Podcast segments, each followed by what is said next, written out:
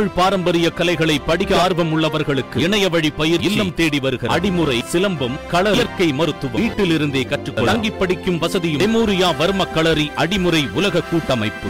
வாணியம்பாடியில் மனிதநேய ஜனநாயக கட்சி முன்னாள் நிர்வாகி வாசிம் அக்ரம் மர்ம நபர்களால் வெட்டி படுகொலை செய்யப்பட்ட சம்பவம் அப்பகுதியில் பெரும் பரபரப்பை ஏற்படுத்தியுள்ளது. திருப்பத்தூர் மாவட்டம் வாணியம்பாடி ஜீவா நகர் பகுதியில் வசித்து வந்தவர் வசிம் அக்ரம். இவர் மனிதநேய ஜனநாயக கட்சியில் முன்னாள் மாநில துணை செயலாளராக பதவி வகித்தார். தற்போது சமூக ஆர்வலராகவும் வாணியம்பாடி நகர் இஸ்லாமிய கூட்டு இயக்கத்தில் உறுப்பினராகவும் இருந்து வருகிறார். இந்த நிலையில் வசீம் அக்ரம் ஜீவா நகரில் உள்ள பள்ளிவாசலுக்கு தனது ஏழு வயது மகனுடன் தொழுகைக்கு சென்று தொழுகை முடித்துவிட்டு வீடு திரும்பிக் கொண்டிருந்தார். அப்போது மறைந்திருந்த சுமார் ஆறு பேர் கொண்ட மர்ம கும்பல் அவரை தாக்கத் தொடங்கியது. இதனால் மகனை விட்டுவிட்டு அங்கிருந்து தப்பி ஓடியுள்ளார். அவரை துரத்திய ஆறு பேர் கொண்ட மர்ம கும்பல் அவரை சுற்றி வளை வளைத்து வெட்டி சாய்த்தனர் பின்னர் குற்றவாளிகள் காரில் ஏறி தப்பி சென்று விட்டனர். இந்த காட்சிகள் அங்குள்ள சிசிடிவியில் பதிவானது. தகவலின் பேரில் வாணியம்பாடி நகர காவல்துறையினர் வழக்கு பதிவு செய்து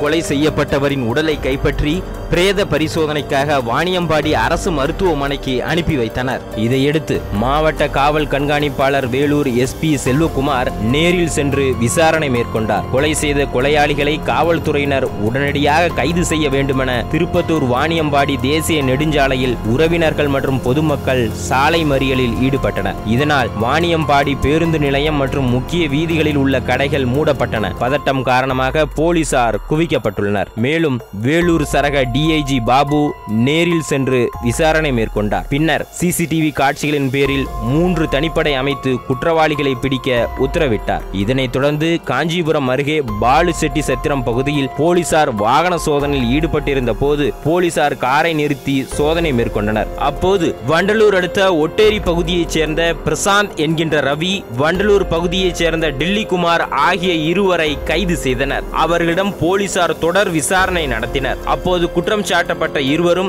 கஞ்சா வழக்கில் தங்களை காட்டி கொடுத்ததால் கொலை செய்ததாக வாக்குமூலம் அளித்ததாக கூறப்படுகிறது. இதனைத் தொடர்ந்து அவர்கள் வந்த கார் மற்றும் காரில் இருந்த பத்து பட்டாக்கத்தைகள் பறிமுதல் செய்து தப்பி ஓடிய கார் ஓட்டுநர் உட்பட ஐந்து பேர்களை போலீசார் தேடி வருகின்றனர். இதனால் கொலை நடந்த பகுதியில் அசம்பாவிதம் ஏதும் நடக்காமல் இருக்க ஐநூறுக்கும் மேற்பட்ட போலீசார் பாதுகாப்பு பணியில் ஈடுபட்டு வருகின்றனர். மேலும் இந்த சம்பவம் தொடர்பாக பொதுமக்கள் அச்சத்தில் உள்ளதால் நகர்ப்பகுதியில் பெரும் பெரும்பாலான கடைகள் மூடப்பட்டுள்ளன.